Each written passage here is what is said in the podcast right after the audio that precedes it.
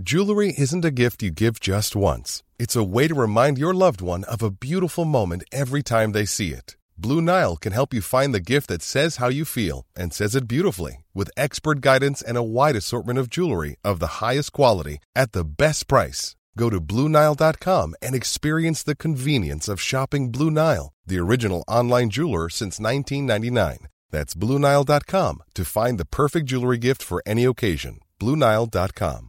Hey, I'm Ryan Reynolds. Recently, I asked Mint Mobile's legal team if big wireless companies are allowed to raise prices due to inflation. They said yes. And then when I asked if raising prices technically violates those onerous two year contracts, they said, What the f are you talking about, you insane Hollywood ass? So to recap, we're cutting the price of Mint Unlimited from $30 a month to just $15 a month. Give it a try at mintmobile.com slash switch. $45 upfront for three months plus taxes and fees. Promo rate for new customers for limited time. Unlimited more than 40 gigabytes per month. Slows. Full terms at mintmobile.com. You're listening to C103's Cork Today podcast. Phone and text lines are currently closed. And Anneliese Dressel of the Health Hub Times Square in Ballincollig uh, joining me on this Monday afternoon. Good afternoon to you, Anneliese. Good afternoon, Patricia. And just to let people know, uh, texts and WhatsApps now available if you want to text in because our competition is finished 086 103 103. Let's get straight into questions. Hi, question please for Anneliese. What's the best advice for somebody suffering from acid reflux? So, acid reflux. Um, normally, what we do here, Patricia, is we put them on a couple of different supplements. The first one is something called zinc carnosine. It's spelled zinc, Z I N C, and then carnosine, C A R N O Z I N. And this does two jobs. It can help tighten up that little valve at the top of the stomach to prevent acid from leaking up. And it also nourishes the mucus producing cells of the stomach. So if the stomach can produce a lovely thick layer of mucus, it protects it when we release acid during um, when we eat our dinner. So acid is a hugely important part of digestion. It helps us break down our proteins. It helps us absorb B12 from our food. So it is important that we have good acid. That's one of the problems actually with the acid blockers is that they will um, prevent you from doing those things efficiently. Also, certain minerals like iron and calcium, they need to be slightly acidified in order for us to be able to absorb them efficiently. So long-term use of those PPIs like Nexium that block acid, they can actually make you more inclined to get osteoporosis down the road because they, they can prevent you from absorbing calcium. So going down the natural route is great. So the first thing is the zinc carnosine. The second thing then I would recommend is something called slippery elm. And there's a couple of different supplements you can get, but the one that I really like is the BioCare slippery elm because it has marshmallow in there and something else called gamma oryzanol. And these are really good to kind of heal any inflamed and irritated tissue in the stomach and in the esophagus. And with slippery elm, it kind of provides a mucilage, a mucilage layer over the cells in your esophagus and in your stomach, and it gives you a protection at that moment when you're eating. So you take it just before you eat your main meals, three times a day. And then the last thing I'd recommend is a digestive enzyme. So this just takes the pressure off your own system to digest food and helps it just push it along a little bit, makes it easier. And normally I recommend people do two to three months of that, and then you can probably cut everything else out except for the digestive enzyme once the reflux has stopped. Okay, uh, well done. All right. And this I'd never heard of tonsil stones. Listener says, I frequently get tonsil stones, and sometimes, even though I feel I have one, I find it difficult to shift it. I also constantly have a bad taste in my mouth and throat, and would like to know if there's anything I could take to help, as I'm very conscious if I am speaking to somebody up close. I know my teeth are fine, I've had that checked, but something to do with the tonsils. Strange one, Patricia. We've actually had it before on the programme because I didn't know what it was and I had to go look it up and do it the following week. So I do remember it now. Okay. And basically, these are little kind of hard stones that seem to form in the tissue and the tonsils or the back of the throat, almost kind of like hard calcium deposits. Um, and some people can get quite a lot of them, and they can become infected in the worst case scenario. But a lot of the time, they can just cause discomfort when swallowing, and they do also have they make your breath smell. So ideally, the best is prevention. There is actually no natural cure for these. And I don't, I could never find any reason as to why people get them. But what I think would work very well would be to do a proper gargle every single day with um, a mouthwash. Now, there's a couple of different ones that I'd recommend. There's Dr. Dealish Clare does a lovely one with some myrrh in it, M Y R R H. You know, the two wise, the three wise men brought frankincense and myrrh to the baby Jesus, and these both of these myrrh and frankincense have massively anti-inflammatory properties. So Dr. Clare does a lovely mouthwash wash with echinacea and sage and myrrh in it, and it's brilliant for the hygiene of the mouth. So you could do a deep gargle with that. And then if you can't get your hands on that, uh, you could just simply do it with salt and water, but I would do it every single day. And then the third thing that might be of help is the grapefruit seed extract. Um, it basically is literally is the extract of the grapefruit seed. Um, it's called Citricidal, the product that you buy in the health shop. Normally, I recommend it as an antifungal, but it is a great one for cleaning and keeping the mouth clean and healthy without destroying the good bacteria. So you could also do a mouthwash with that. And I think prevention is the best thing really there. Okay, now this is something new on me. Uh, Teresa's been on to say, has uh, Anneliese any information on aronia? It's a berry growing between Bantry and Glengarriff. It's grown by a Dr. Steve Collins. It's been on sale in Bantry. It grows on shrub land. Um, Teresa's told us great for antioxidants, good for blood pressure and helps with diabetes. Have you any further information about this berry? Yeah, it's a it is a berry that grows, um, very high in vitamin C as well, uh, very high in natural antioxidants, but so are all the berries. Um, I think the key with berries, Patricia, is if you can get them fresh, it's fantastic. Some of them have, uh, you know, better properties than other for certain things. For example, blueberries are incredibly good for eye health as well because there are pigments in the blueberries that are specifically good for the rods and cones at the back of the eyes. But generally, all berries are very good but eat them within season. I'm not a big fan of berries in the winter time unless I get the frozen ones and I use those because they've generally been picked in Europe in the summer months. But I think, you know, we can't really be getting a huge amount of nutrition from berries that are being grown in Kenya and South Africa and then been put on a ship unripened mm-hmm. and sent all the way over and ripened artificially. So um, the aronia can be dried. You can grind it up and use it as a powder. You could actually probably buy powdered aronia in the health stores as well. You can certainly buy lots of other powdered berries in health stores. Again, I'm not too convinced that if they're sitting there powdered for a long time, that they'll have a lot of vitamin C and other vitamins in there. Um, but yet, they're very good natural um, anti-inflammatories, brilliant for the heart health. They'd be a big part of the Mediterranean diet, and the Mediterranean diet has time and time again been proven to be the best for heart and brain health overall.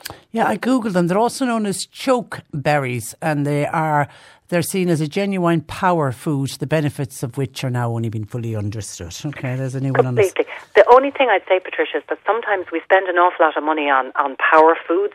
You know, kale got very expensive. I remember that there for a while. Yeah. there's nothing wrong with cabbage. Yeah, you know? yeah exactly, so, exactly. Yeah. Okay. Um, hi, Anneliese. Uh, any advice, please, for somebody suffering from dizziness?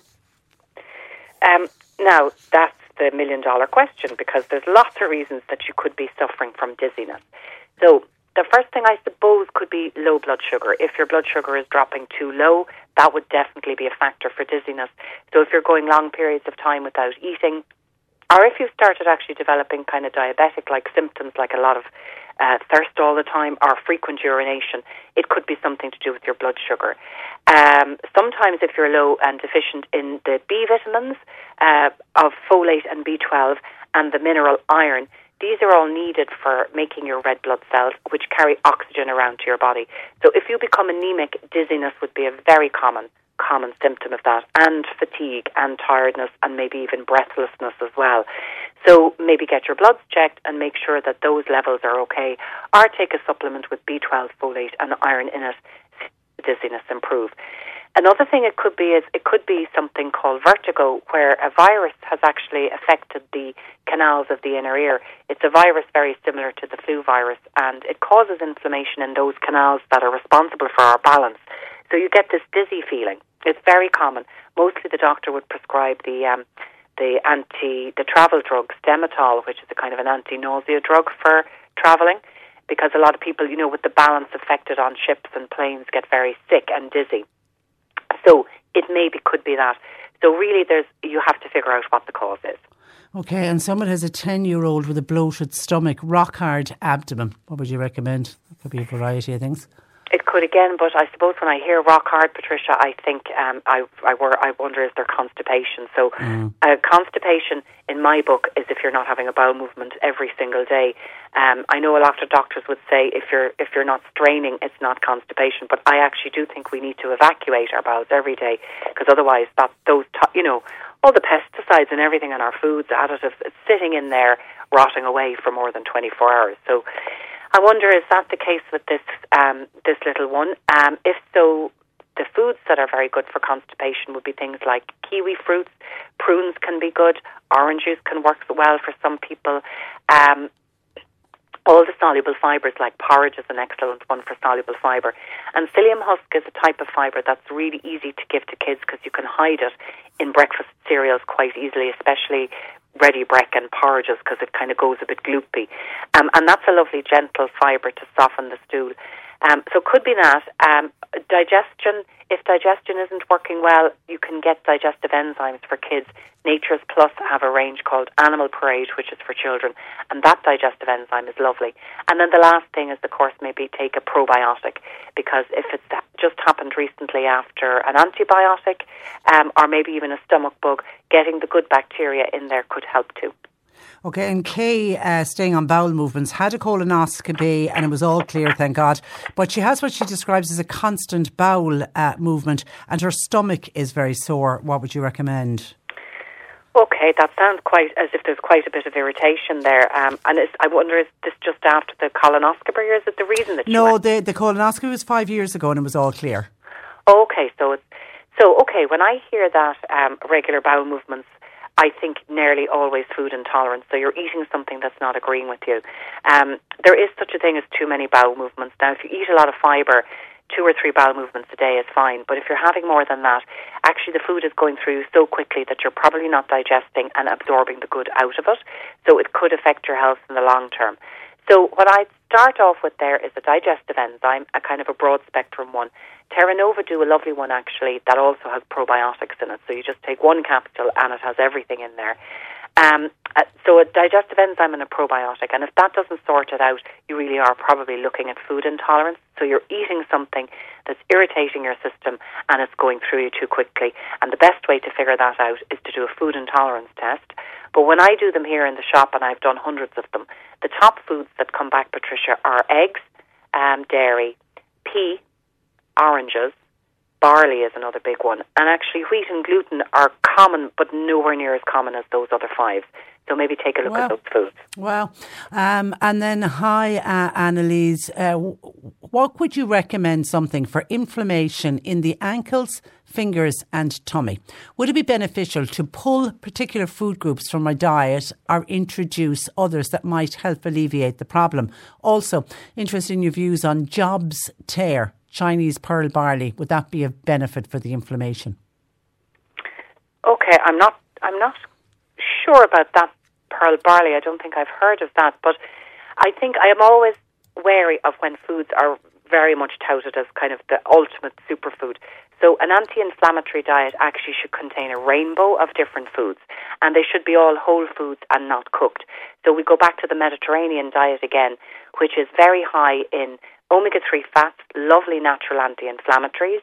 You get those from oily fish or from things like walnuts, chia seeds, linseeds, and uh, pumpkin seeds. So including those in your diet would put natural anti-inflammatory omega-3s in there.